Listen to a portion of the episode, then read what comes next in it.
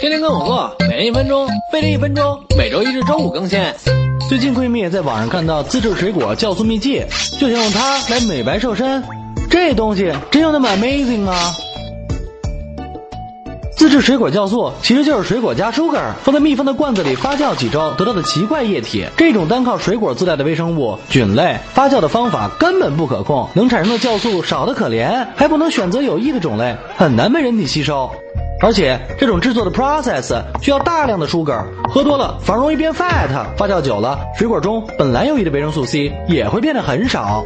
更严重的，这种自制方法一旦失控，形成的液体中杂菌大量繁殖，就会产生霉菌，喝了对人体有害。其实所谓的酵素就是酶，酶的主要来源一是靠人体内自己生产，二是靠平时吃的肉类、蔬菜、水果补充。只要三餐吃好，人体需要的酶就足够了。这样从水果中多获取点好处，直接 eat 最靠谱。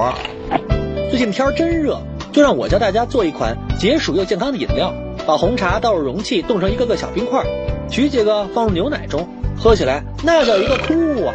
扫描关注飞碟说微博、微信，一起边喝自制饮料边看飞碟视频。